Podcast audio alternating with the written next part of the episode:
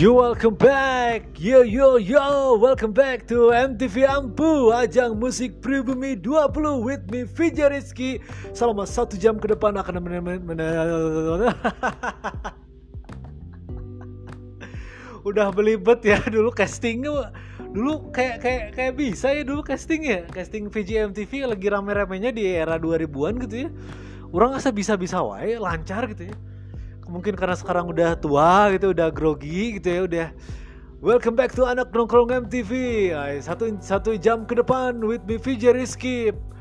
Yang keterima Rizky Kinos. Wah jauh itu itu ya pengalaman lah ya cerita dulu waktu sekitar 2000-an 2000 berapa ya 2006 atau 2007 gitu tahun itu. Dan lagi masa-masa remaja yang OTW ke kuliah sih jadi ada satu momen di mana orang teh banci eh. banci casting asli nah banget juga kia ge yang penting mah muka kayak gini pede pede ku eleh. Apa aja castingnya? Uh banyak.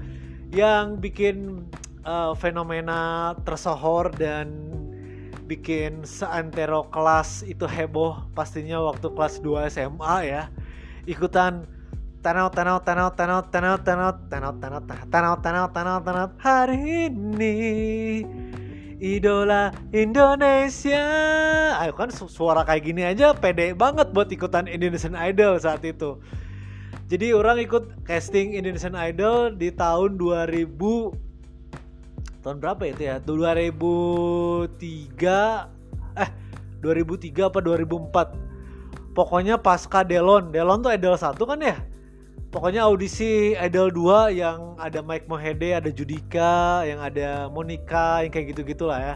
Yang ada ceweknya tiga terus cowoknya banyak banget itu personilnya Idol 2 pokoknya yang lagunya tuh Allah Akbar yang bikin lagu theme songnya Idol 2 itu yang ini yang Cintaku gelora asmara seindah lembayung senja lagu ya remake lagunya almarhum Mas Krisya sih itu tapi itu bagus dan masih ada Mike Mohede di sana. Mike Mohede bener kan ya ada dua ya? Karena orangnya ada poho ya. Ada dua lah kalau nggak salah. Ya ada dua aja lah ya. Rini bukan ya? Eh, Rini Rini keberapa itu? Rini itu Rini itu zaman orang 2007 Rini mah. Oh udah lulus. Iya iya iya iya. Kalau Rini Wulandari itu orang udah lulus sekolah. Kalau itu masih zaman sekolah. Tahu nggak yang bikin beda banget spesial banget casting atau audisi Indonesian Idol yang kedua itu ya? Pada saat orang kelas 2 SMA wih itu berkesan banget sih. Walau nggak nggak ini memang nggak lolos. Suara jika ki lolos kumaha. Duh penting mah eksistensi dari dulu juga gitu kan? Bikin podcast juga yang penting mah eksistensi dong. Nah saat itu kan kita bertiga ya bertiga gitu. Ada uh, dua uh, cowok berdua satu cewek dari teman sekelas kelas 2 SMA itu inget banget casting eh, audisinya tuh hari Selasa which is kan hari sekolah dong nggak bisa libur dong. Dan itu orang uh, izin ke sekolah bertiga buat casting Indonesian Idol audisi. Udah heboh aja pokoknya.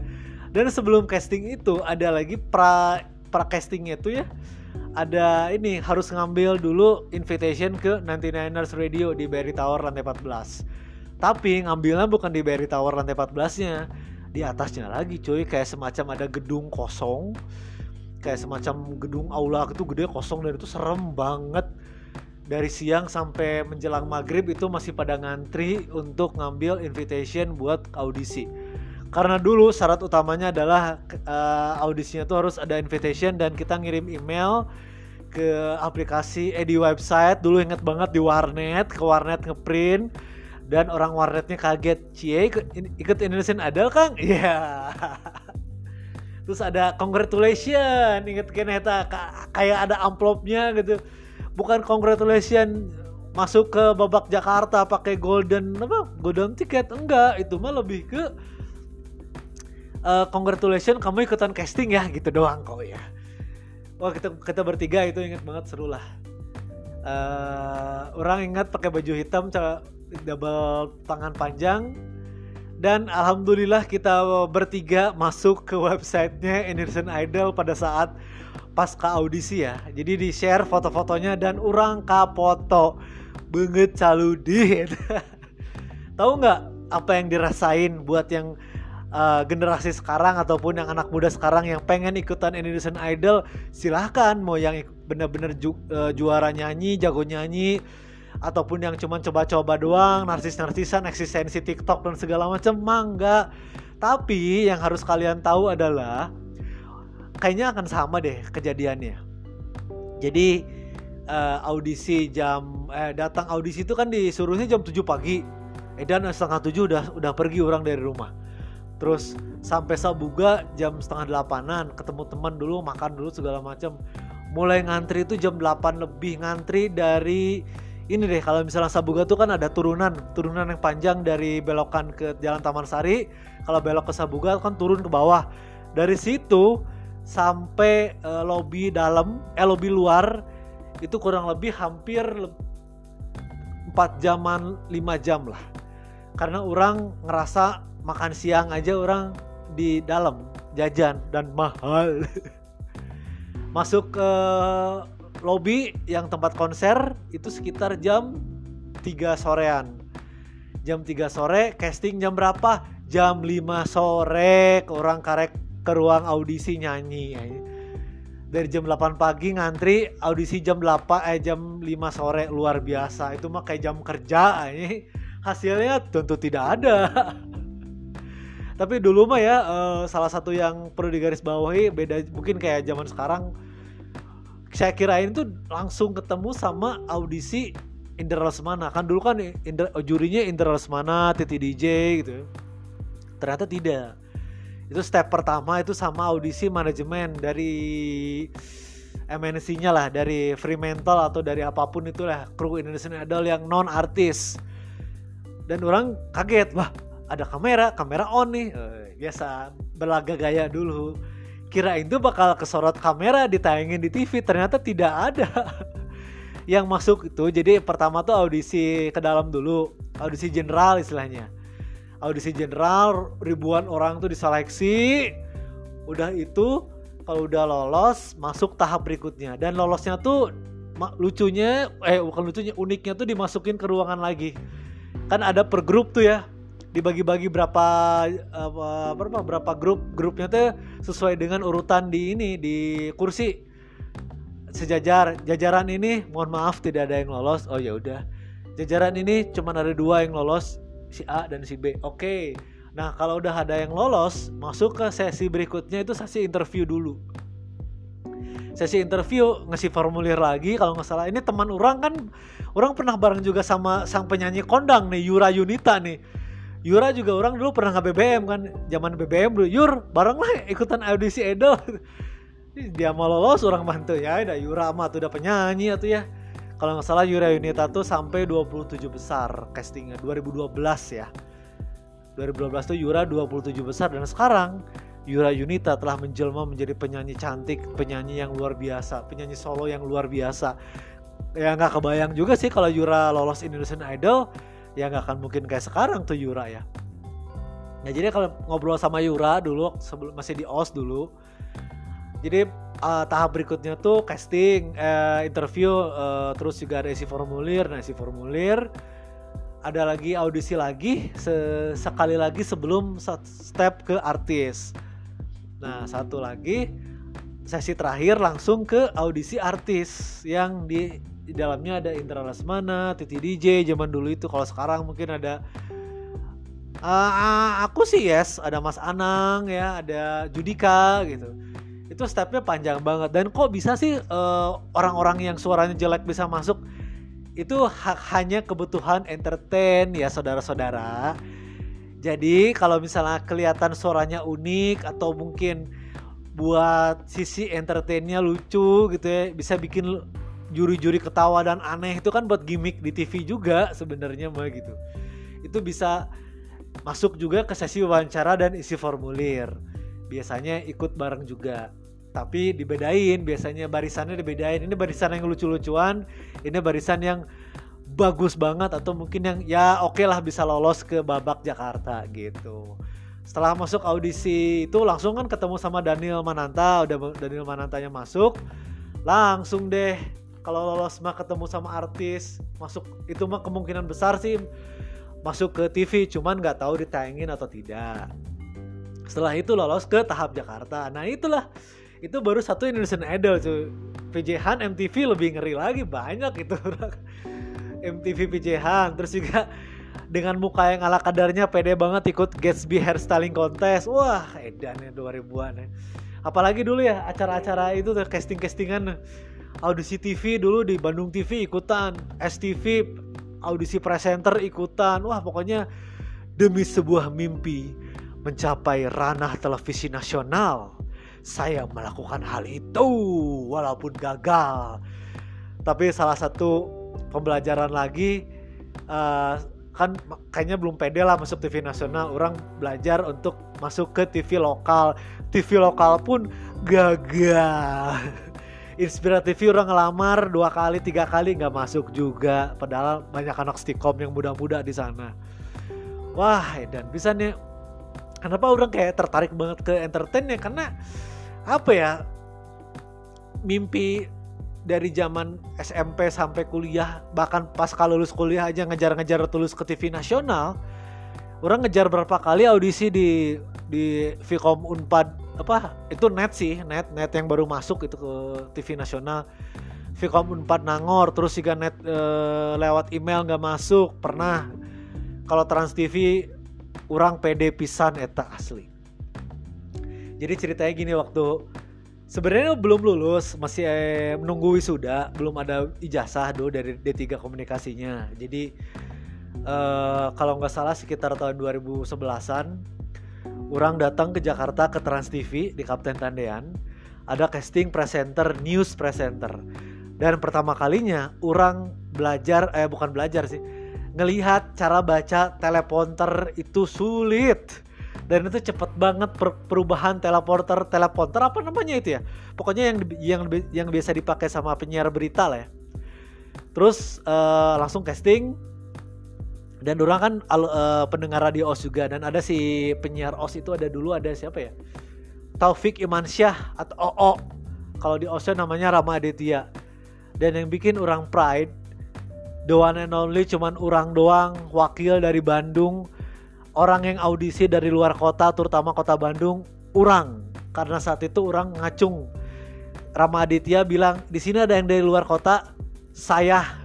Dari mana? Dari Bandung. Wih saya doang yang ngacung tangan demi Allah tah. Orang hungkul nu ngacung. Nu lainnya mah mungkin asli Jabodetabek atau Jakarta lah ya. Di Trans TV di lobbynya dulu dikumpulin dulu di ruang tunggu di situ. Terus saya bilang kan, ya saya dari Bandung, saya mau jang-bujang kok pendengar Anda Ramaditya OS, oh iya OS Club, OS Club, oh iya iya iya. Udah gitu masuk ruang casting uh, ke studio, anjir itu tegang bro, dingin dan itu dingin banget. Eh, AC-nya dingin parah. Dan orang baru pertama kali lihat badan orang di kamera, dia kan ada monitor tuh, ada TV-nya juga. Itu kurus banget. Belum sebuncit sekarang sih ya tapi itu kurus banget parah sih dan kebetulan lagi pakai kemeja coklat uh, kata si mbaknya tuh kamu kemejanya salah deh kayaknya kamu kelihatan kurus ini. Uh, terus bilang kamu dari mana? Dari Bandung. Terus kalau misal keterima di sini bakal pindah ke Jakarta dong. Ya iyalah kalau keterima mah cek seorang tuh gitu kan. Emang dari dulu mimpinya ke situ. Udah lulus belum? Belum. Oh jadi ya PR besarnya adalah saat itu belum lulus kuliah tapi udah udah casting banyak di TV nasional dulu di Trans TV, Trans 7 udah pernah dicoba. Karena balik lagi orang mimpi awalnya di situ dulu, hajar dulu yang orang pengen. Kalau nggak nggak bisa ya udah selesai itu, cari yang lain. Jadi pengalaman uh, dikasih ada sih dulu masih ada sih, tapi sekarang kayaknya udah hilang deh. Kopian skrip dari audisi itu kan ada di, di teleponternya ada, terus kita tuh sebagai peserta audisinya dikasih juga si kopiannya untuk baca. Dan itu pakai slash pakai tanda bacanya. Wah itu. Ternyata sulit juga ya untuk menjadi penyiar berita ya bener. Dan merasa tidak pede ngelihat kamera. Aduh itu bener. Karena ya salah satu mimpi zaman dulu TV dahsyat dahsyat lalala ye, bukan jadi karena kenapa salah satu alasan orang ngambil D3 komunikasi jurusan broadcasting ya karena mimpi besarnya adalah pengen masuk ke ranah broadcasting karena TV nasional. Ngelihat Trans TV sekeren itu masa sih anak-anak muda pada masanya nggak pengen tertarik pakai seragam hitam-hitam berlogo Transcorp wow keren anjir mimpi yang tak pernah terwujud. Udah umur segini mah udah mustahil sih masuk ke Trans TV ya. Kecuali kriminal. Nah itu tuh memang hobi casting karena mimpi menjadi bukan menjadi bintang sih sadar muka dan kemampuan juga masih biasa-biasa. Tapi pengen belajar hal yang orang rasa orang bisa gitu. Walaupun belum maksimal tapi orang pasti bisa untuk belajar hal tersebut. Kayak menjadi produser menjadi scriptwriter itu kan belum bisa tapi salah satu ketertarikan di masa itu adalah Transcorp, Trans TV, Trans 7 kalau yang terakhir-terakhir 2012-an 13-an itu adalah Net Media Tama atau Net TV. Orang bermimpi ke situ tapi tidak terwujud. nggak apa-apa. Yang penting mah udah berusaha semaksimal mungkin untuk audisi, udah udah berusaha juga untuk belajar tentang TV tersebut tapi nggak masuk ya, ya udah nggak masalah. Nah, orang kan bingung nih ya banyak uh, zaman sekarang nih apalagi zaman TV digital banyak orang-orang yang ngejudge TV itu negatif ngejudge TV itu ah TV sekarang mah sampah TV sekarang mah jelek TV sekarang mah tidak mendidik bla bla bla bla bla bla dan semua hanya demi rating ngelakuin hal-hal bodoh demi rating di TV kelihatan apa pun itulah pokoknya bintang tamu nggak jelas bahkan hitam putih aja di grounded padahal tuh program bagus. Malah yang lain-lain yang masih bertahan sampai sekarang. Wow. Tapi sesuai prediksi dosen orang pada saat kuliah awal-awal di Stikom saat itu lupa dosen yang mana yang bilang. Tapi yang jelas uh, itu kan sekitar 2007 atau 2008an lah. Kalau dia dia ngomong 10 tahun dari sekarang ya berarti udah lebih dong 2018an ya harusnya dia bilang 10 tahun dari sekarang TV-TV nasional akan berubah konsep 180 derajat dan tidak akan mengandalkan kemampuan lagi. Kebanyakan ngandelin face, kebanyakan ngandelin cantik dan ganteng ataupun hal-hal yang bodoh yang akan diviralkan. Itu udah diprediksi loh sama dosen orang di tahun 2007 atau 2008 gitu ya. Pada saat kuliah jurus eh, mata kuliahnya agak lupa siapa gitu. Ini poho yang dosen. Karena kalimatnya ingat orangnya lupa yang yang nyebutinnya gitu. Kalau nggak salah itu dosen keseluruhan deh ya. Bukan dosen D3 itu dosen keseluruhan. Jadi kita kan kuliahnya tuh ada khusus untuk D3 ada kuliah khusus keseluruhan D3 S1 semua campur.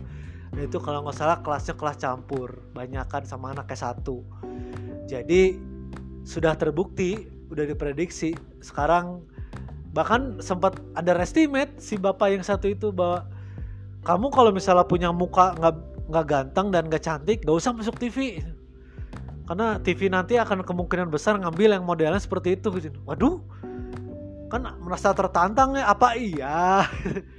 Ternyata apa yang diomongin beliau terbukti. Di 2015 ke atas sudah mulai physically semua apalagi net kan lihat aja presenter net TV cantik-cantik semua dong itu model semua. Wih putih cantik rambut panjang berwarna-warni. Wow udahlah. Perfeksionis aja kalau dulu mah. TV nasional tuh. Tapi kira-kira banyak yang mengkritisi televisi zaman sekarang apa tahu sih? Apa kalian tahu jenis-jenis programnya tuh kayak gimana? Apa kalian tahu jenis-jenis program televisi itu ada apa aja sih? Selain mungkin yang sekarang ini kayak tipikal on the spot TikTok TikTokan terus juga sinetron Indosiar yang nggak jelas itu. Ini orang kan bahas dikit nih. Ini sebenarnya materi kuliah nih. Ini beneran materi kuliah sih. Ya orang belajar ini dari kuliah dulu. Kuliah D3 broadcasting ini di, di kelas ini. Jadi yang masih orang inget aja dikit-dikit ya. Jadi kalau di ranah pertelevisian itu juga hampir sama dengan dunia radio sih.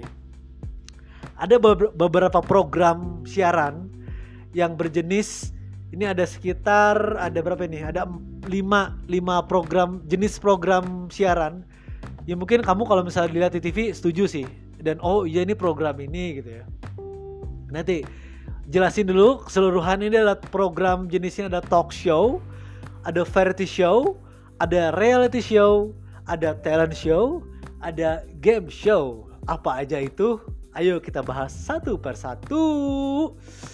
Oh iya, selamat datang kembali di Danski Stories Podcast ya, podcast orang kemah orang. Ya mohon maaf kalau di awal lagi seneng ngebahas tentang Indonesian Idol karena itu momen di mana orang pede pisan untuk ikutan casting anjing walaupun terbuka skill apa-apa sikat bray ya mohon maaf lah kalau misalnya nggak penting cerita tentang idol audisi itu ya skip aja ya langsung. Ah, jadi yang pertama itu adalah program talk show. Talk show itu nggak asa kuliah ya asa presentasi kuliah ya Talk show itu adalah program bicara dong ya program ngobrol. Kayak Kick Andy terus juga Oprah Winfrey Show Os Club Show orang dulu siaran. Ya Kick Andy terus juga Dorce Show almarhum. Terus ILC Indonesian Liars Club itu adalah program talk show. Mata Najwa terus uh, Rossi siapa? Rossi Nasilalah itu apa? Uh, Rossi itu apa namanya apa ya? Di Kompas tuh. Pokoknya ada Rosiana Silalahi aja. Cerita tentang Rossi apa bukan Valentino ini presenter berita itu itu namanya program talk show biasanya ngebahasnya macam-macam. Tapi tidak ada gimmick. Gimmick tuh kayak sesuatu tambahan lah ya, Bi ya biar bikin seru di konsep acara biasanya kan? Nah kalau di talk show ini nggak ada yang gimmick-gimmickan biasanya pure ngobrol talk show. Bahkan mungkin cenderung panas kayak talk show politik misalnya Mata Najwa. Waktu itu ngomongin PSSI juga panas kan? Jadi talk show itu bisa obrolan yang bersifat ringan agak keras, agak panas menyerempet ke pemerintahan ataupun uh, isu-isu politik tertentu, negara, tentang dunia korupsi sekarang atau mungkin apa pun itu atau ngobrol ringan-ringan kayak ngobrolin band, ngobrolin gosip-gosip artis, itu talk show sebenarnya. Contohnya itu kan, kalau sekarang Mata Najwa itu disebut program talk show. Dulu ada eh enggak ini beda beda beda beda. Sorry, orang nyontohinnya salah. Kalau Ceriwis itu masuknya apa? Ceriwis terus juga Sarasehan di net dulu apa namanya? Ya secara konsep mungkin talk show, ngobrol. Tapi secara keseluruhan acara itu namanya adalah variety show. Variety show itu adalah acara yang bervariasi. Jadi isinya bukan hanya ngobrol, tapi ada ada live musiknya, ada kuisnya, ada gamesnya, ada banyak gimmick lah. Walaupun namanya ini talk show, Sule dan Andre saat itu di net, kalau menurut orang, walaupun namanya ini talk show ya, konsep acaranya sebenarnya variety show. Karena betapa dahsyatnya itu konsep acara bro lucu-lucuannya ngeri itu gimmicknya Sule Andre tiba-tiba jadi orang gendut lah tiba-tiba Mbak Nunung pipis lah ketawa berhenti berhenti terus ada uh, variety show tuh ada gimmick kan yang kayak uh, ini namanya kupat tahu harganya seribu. Apalagi ya terus yang kopi kopi tor eh kok itu mau iklan ya? Kopi apa? Gitu kan itu si Mang Sasuinya terus ada lagi gimmicknya di Mang Sasui itu naon ya inget ya? Uh, oh iya udara dingin pengen melotot. Nah itu kan gimmick. Jadi kalau misalnya nggak tahu gimmick sekarang lagi rame nih gimmick-gimmick di acara-acara TV itu sesuatu sesuatu eh sesuatu tambahan acara yang bisa bikin nambahin konsep tambah lucu gitu kan. Kayak Desta Desta sama Vincent kan selalu ada gimmick-gimmick jorok. Nah itu improvisasi tambahan lah ya. Sesuatu yang ditambah dalam konsep acara. Biar tambah lucu biar tambah seru gitu. Itu namanya gimmick. Nah kalau variety show itu sebenarnya ratusan gimmick sih. Kalau lihat dari ini talk show uh, apalagi dulu ya bukan empat mata juga itu gimmick banyak ya. sopek sopek botol rasa kamu ea ea ea ea itu kan gimmick sebenarnya. Kalau acara talk show yang real gak akan mungkin ada ea ea ea gitu. Karena kalau variety show ini memang berkonsep agak eh, bukan agak sih harus agak lucu. Kayak ceriwis ada namanya dunia dalam berita yang dulu ada almarhum Olga ada home bandnya yang sering nyanyi nyanyi terus ada lihat foto masa kecil ya variasi lah. Namanya juga variety show. Isinya banyak bukan hanya tentang obrolan. Kalau zaman sekarang tuh brownies. Eh ya brownies masuk variety show juga. Terus yang paling banyak gimmick tuh ini yang siang-siang tuh di Trans TV apa? Aduh lupa namanya apa ya bukan brownies. Brownies mah lagi apa sih namanya yang di siang-siang tuh pokoknya yang ada Ayu Ting Ting Ivan Gunawan aja. Ivan Gunawan Ayu Ting Ting dan uh, Wendy Cagur. Wendy brownies bener ya? Iya kayaknya itulah pokoknya. Lupa kebanyakan acara talk show sih di Trans TV gitu ya. Nah kalau ada terus ada lagi namanya reality show. Reality show ini ya ya bener-bener cerita tentang reality. Kayak bedah rumah uang kaget. Tapi pengetahuan orang dan orang pernah ngobrol sama orang-orang broadcast di, di TV nasional gitu ya uh, banyak yang sudah mengakui kok bahwa program reality show tidak 100% reality. Setuju atau tidak terserah tapi orang pernah ngobrol sama teman yang pernah bekerja di sana di TV nasional namanya program reality show nggak semuanya 100% reality. Ya ada ya ada gimmick-gimmicknya juga. Semua ada talent. Emang kayak jejak si gundul yang teh Ita uh, sekarang mau gimana teh? Ya teh gitu. Ya kan selalu ada cerita-cerita kayak gitu kan. Ada teteh-teteh cantik gadis desa. Terus juga kan mana mungkin sih? Ya walaupun tidak merendahkan orang-orang desa atau orang kampung ya. Dan itu kemungkinan ada aja yang cantik tapi yang kamera jenik kan agak susah juga ditemuin. Emang ada yang real ada yang talent jejak si gundul itu. Orang tahu itu. Yang talentnya ya tinggal ngambil orang dari mana casting jadi pura-pura disuruh tag untuk marut kelapa misalnya sama si gundul teh. Marut apa bikin apa gitu. Ya karena memang terlalu model banget muka-mukanya tuh terlalu fotogenik dan terlalu cantiknya tuh cantik model gitu. Bukan cantik desa alamiah gitu ngerti nggak? Ada sih gadis-gadis desa yang cantik tuh ada cuma kan kepedeannya sama kamera jeniknya kan belum tentu. Ini mah semua yang ada di jejak si gundul itu adalah kamera jenik cuy. Ya ada lah presentasinya juga. Mungkin 70-30 gitu nggak tahu lah ya. Seperti itu dan kayak semacam apa dulu tuh yang katakan putus? Wih katanya reality show waduk. Uya kuya reality show waduk. Semua pakai talent. Semua ada agensinya. Dan orang kan punya temen orang Jakarta yang kerja di agensi artis. Kan orang juga dulu pernah diajakin casting di sana. Anjir ngeri atau casting nail laki-laki metroseksual hungkul yang bermake up tebal cowok bisa dandan sendiri cowok yang pakai bedak sendiri cowok yang nyimpen tisu di leher buat bedakan. Aduh alhamdulillah tidak terjerumus ke situ. Takut orang eh orang sih belok masalahnya. Ngeri lah kayak gitu-gitu.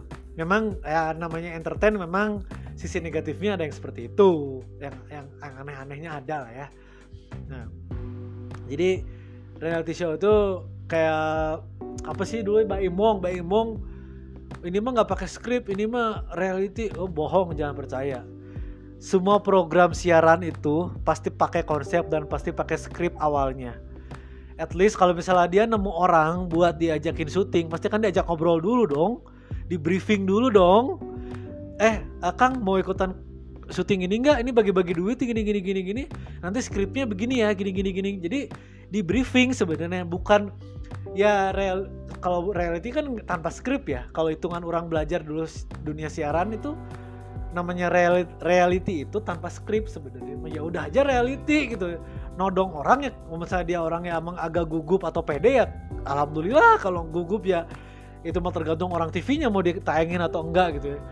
Tapi kalau sekarang reality reality show itu ada percampuran ya settingan juga skrip juga gitu terus juga ada talent show talent show ini kayak jelas Avi zaman dulu ada Indonesian Idol ada Master Chef ada apa lagi ya X Factor Indonesia, Idol Idola Cilik, ya kayak gitu gitulah. Itu namanya talent show. Memang di dalam talent show juga ini bisa masuk namanya reality show dan variety show karena banyak gimmicknya. Di Indonesian Idol banyak gimmick, bercanda-bercanda sama juri, di X Factor juga, di Master Chef juga banyak gimmick. Ah pokoknya emang TV sekarang emang juaranya gimmick lah udah. Terus yang terakhir itu ada game show. Game show ini jelas kayak Mission X Trans TV dulu. It Bulaga Indonesia yang paling fenomenal itu It Bulaga Indonesia game show itu kan.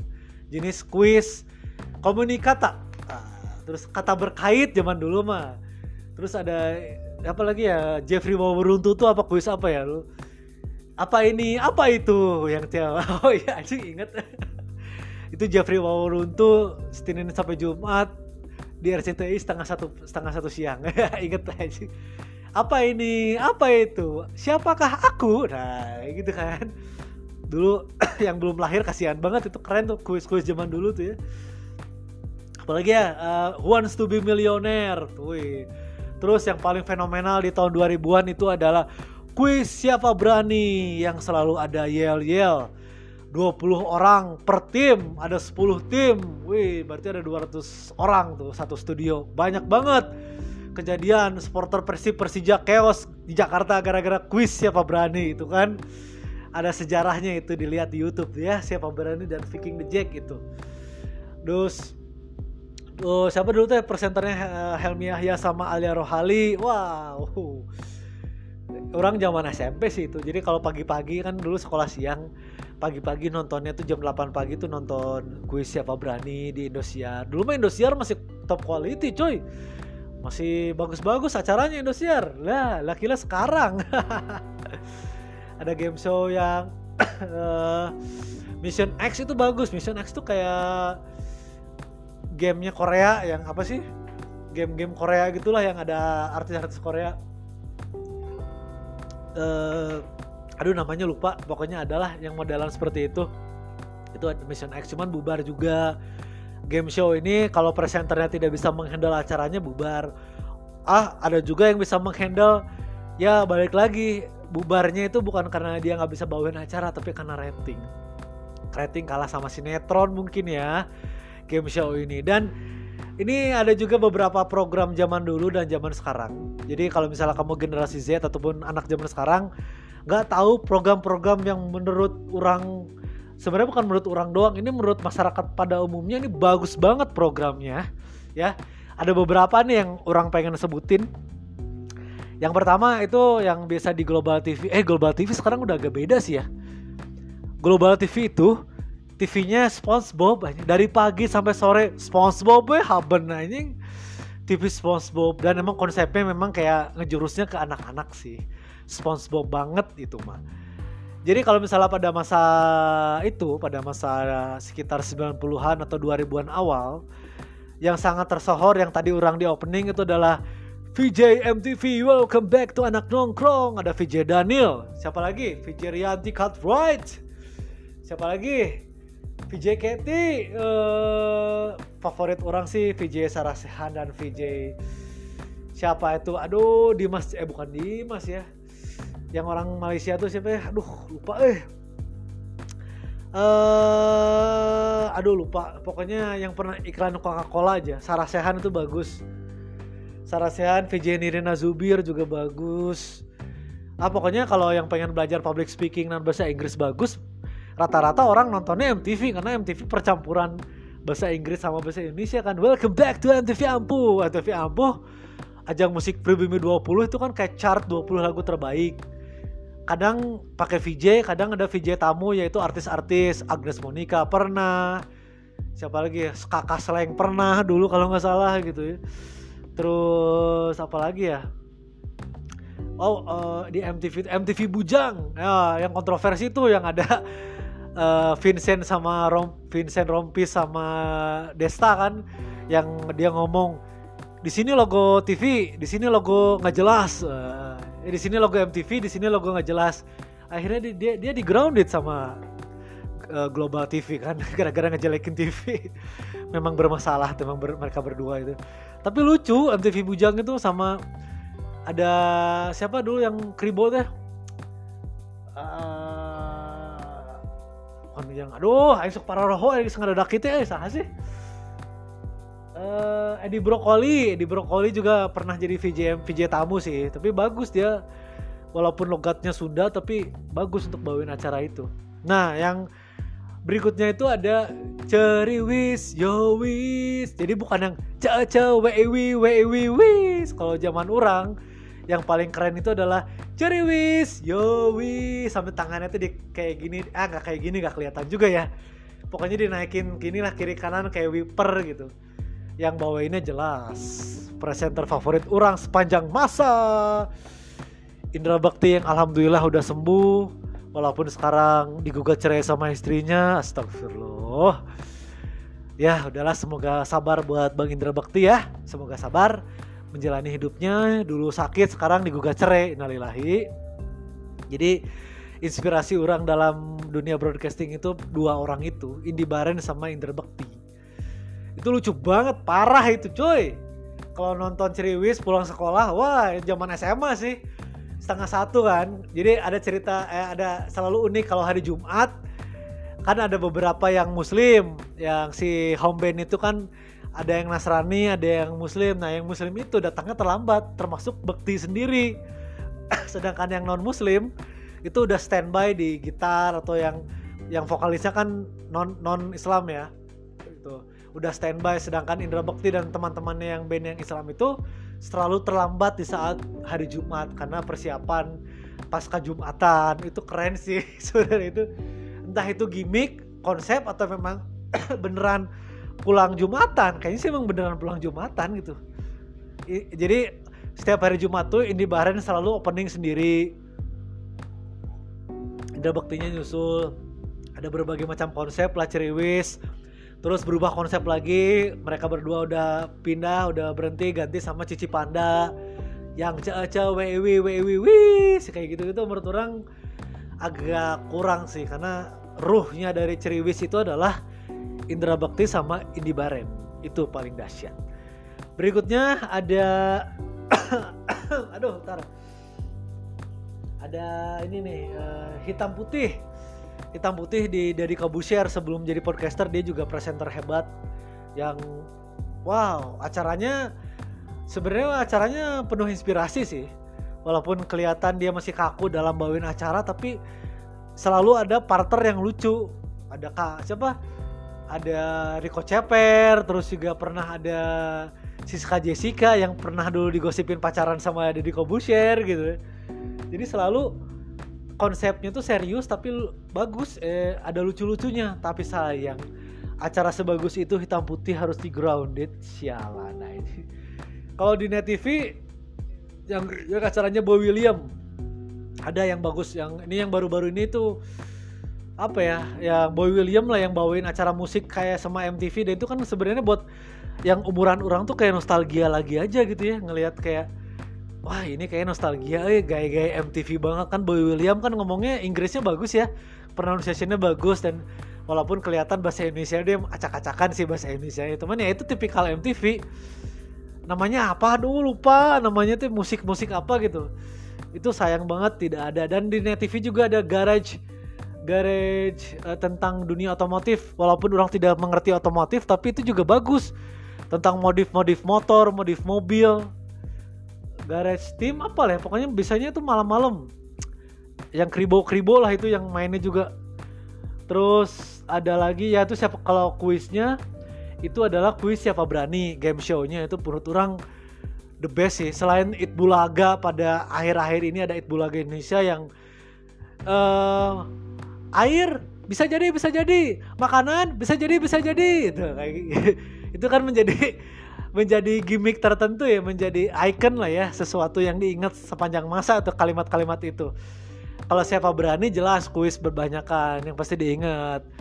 20 orang per tim ada yel-yelnya itu juga kayaknya unforgettable banget.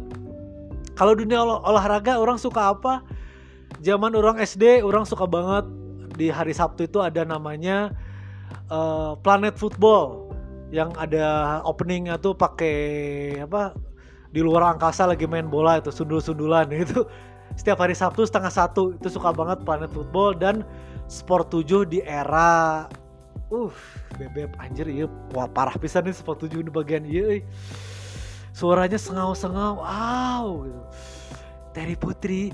Hai selamat malam pemirsa Sport 7 malam. Ah getek cuy. Nggak ada getek. Asli itu Terry Putri dengan dia kan sport 7 malam ya. Pakai celana pendek lagi dulu sebelum dia hijrah pakai jilbab sih. Well banget yang suaranya sengau di tengah malam. Ya Allah bikin laki-laki bergetar. Terus ada lagi yang musik-musik jelas orang suka musik juga uh, oh ya selain sport 7 itu ada galeri sepak bola Indonesia di Trans 7 masih ada nggak tuh sekarang ya itu juga menurut orang bagus di Antv zamannya Persib main di siaran di Antv banyak banget program pro kampion Antv itu bagus tentang sepak bola Indonesia. Uh, oh ya ini ESPN, ESPN FC yang di Trans TV itu bagus tapi sayang kenapa bungkus ya? Sayang kenapa dia harus udahan gitu. Yang malam-malam ala-ala presenter luar negeri lah itu ngomongin pandit-pandit bola banget itu orang suka ya memang tengah malam banget setengah satu malam sebelum Trans TV tutup ya beres acaranya ditutup sama ESPN Indonesia. Sayang harus tutup. Dan ngomongin net TV ada satu program yang orang suka dan itu lucu.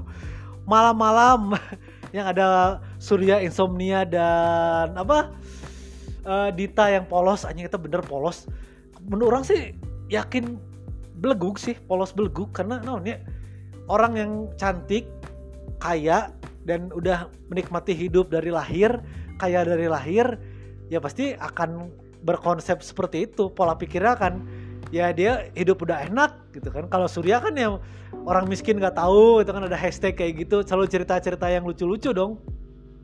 Kayak misalnya uh, masa mie aja nggak tahu dari gandum kan itu kan gimana? Ya kadang orang orang cantik orang pinter itu selain cantik biasanya dia tahu satu bidang tapi semua bidang nggak semua bidang tahu lah intinya itulah. Dia memang pramugari pasti pintar dong. Ada satu sisi si eh, Dita Farhana ini memang pintar dalam akademik mungkin pramugari ya karena pintar juga. Tapi kan ada satu sisi lain mungkin kepolosan hidupnya dia ya orang kaya gitu mana tahu gitu gayung bisa gayung lope mana tahu dia kan. Mana tahu dia apa uh, sabun batangan yang udah habis ditempelin lagi itu kan nggak tahu mana tahu dia sampo yang udah habis dikasih air kan nggak tahu dia pasti beli lagi yang baru gitu. Itu perpaduan perbenturan antara si kaya dan si miskin tapi dibikin secara lucu sih. Entah itu konsep atau orang yakin emang beneran kurs sih di tanah memang kurs cuman memang dibikin suryanya ngehandle-nya bagus Surya Insomnia itu malam-malam net TV juga bagus tapi sayang harus tutup juga Terus yang terakhir yang menurut orang bagus yang musik itu ada dahsyat awal-awal ya lalala ye, ye sama apalagi nih teh. Ya pokoknya yang kayak di acara-acara musik gitulah. Orang suka dahsyat itu di versi pertama sih, versi almarhum Olga, Luna Maya sama Raffi Ahmad. Kenapa? Karena mereka benar-benar pure music. Benar-benar ngebahas band yang tampil di sana dan promosi musik di sana. Ke sini ke sini zaman lo namanya udah pergi kebanyakan mainnya ngegosipin pribadi ngegosipin si Raffi apa segala macam jadi kayak ini acara musik apa acara gosip sebenarnya pagi-pagi teh gitu.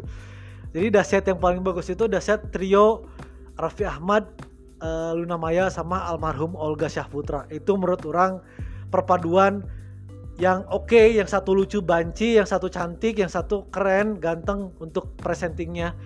Dan JKT48 juga awal-awalnya kan terkenal di situ juga di dahsyat dong.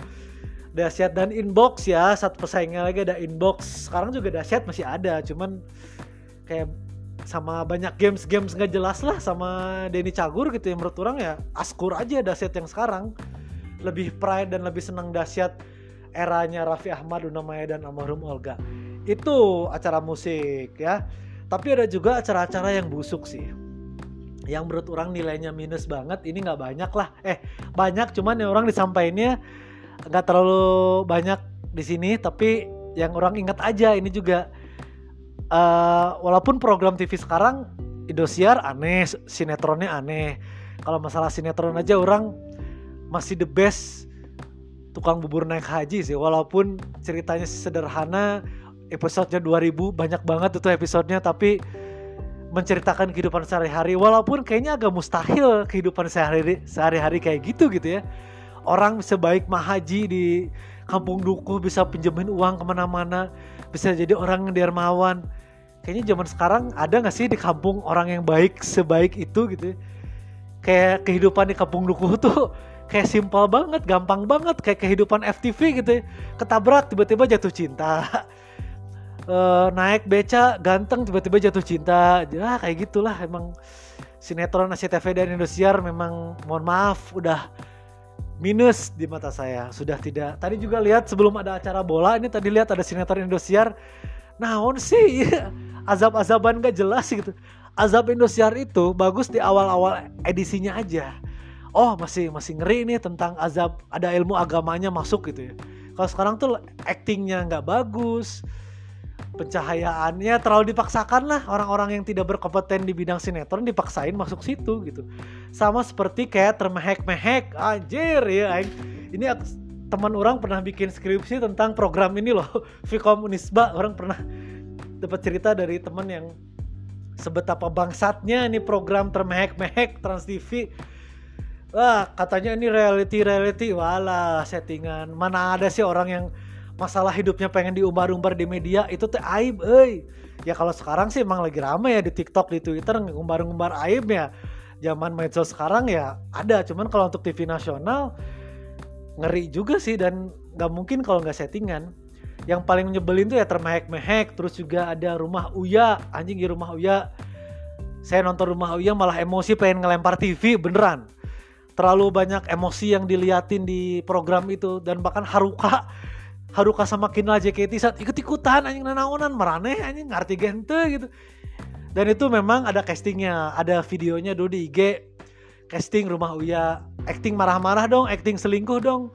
Masa ada orang pacaran orang rumah tangga pengen dipublish di TV kan orang goblok macam apa gitu.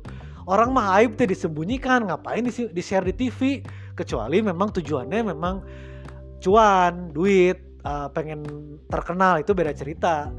Terlalu kelihatan manipulatif lah dan dari zaman di SCTV juga orang agak kurang struck dengan acara hipnotis hipnotisnya Uya Uya terlalu bullshit.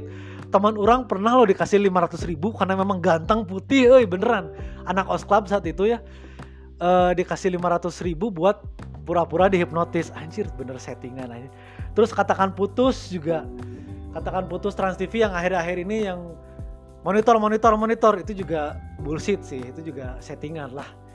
Orang putus mah pura-pura eh orang orang putus mah diam-diam. Katakan cinta juga ada settingannya dulu tapi masih masuk akal karena nyatain perasaan. Ini kok nyatain putus dan itu aib. Pengen diliput pengen di share ke publik ngapain juga? Jadi orang agak kurang serak dengan program kata katakan putus. Dan paling nyebelin adalah program ini. Karma Antv anjing itu program naon eta anjing saya mencium aroma-aroma dari badan kamu yang sangat bau. Dengan gayanya megang kepala teh si Roy Kiyoshi. Tapi viral sih. Kalau pengen viral doang memang harus yang aneh di Indonesia. Awalnya pernah nonton lah berapa episode. Itu naon sih ngomong ke juri tapi kok begini gitu kayak terlalu dibuat-buat baik lagi kan. Masa masa ada orang sejahat itu gitu ya. Ya namanya juga pertelevisian. Banyak banget tipe muslihat jadi ya kamu harus selektif untuk mencari TV-TV yang pengen kamu tonton terutama buat anak-anak. Dan orang kritisi juga dari zaman 2000-an sampai sekarang ini tidak ada program khusus untuk anak-anak. Lagu anak-anak juga dikit. Kayaknya bikin episode tentang lagu anak-anak lucu ini. Nantilah kita pikirin ya. Jadi memang tidak ada program spesial buat anak-anak. Yang salah adalah bukan anak-anak zaman sekarang tidak suka lagu-lagu anak kecil, teman program TV-nya nggak ada. Kayak dulu ada Tralala, Trilili. Di CTV ada Cilukba dari Messi gitu ya. Kayaknya bisalah bikin satu episode tentang lagu anak-anak ya. Ada lagu anak-anak yang fenomenal ya, kita bahas ya. Nantilah di episode berikutnya.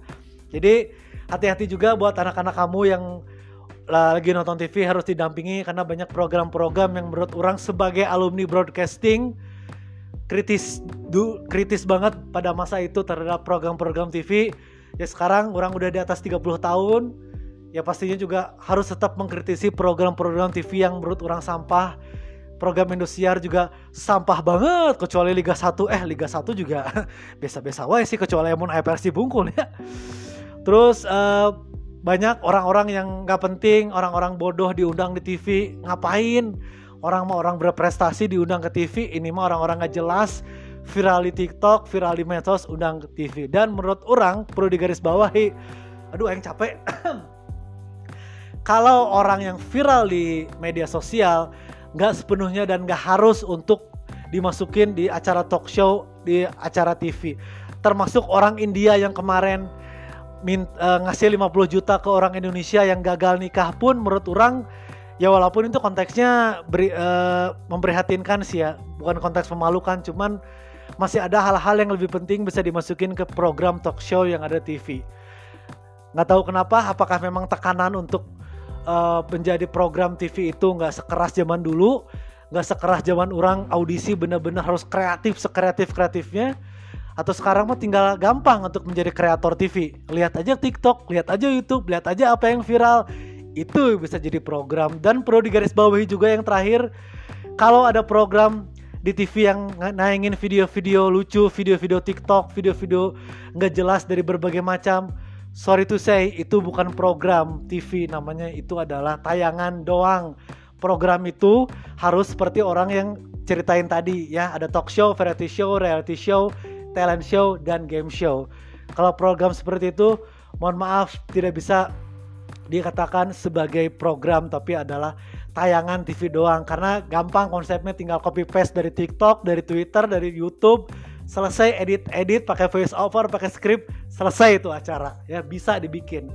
Kalau program dimikirnya agak sulit mulai dari konsep awal, konsep tengah, finishing sama eksekutif produser di asesi atau tidak lebih ribet dibandingkan program-program yang sekarang eh, acara-acara yang nampilin video-video TikTok.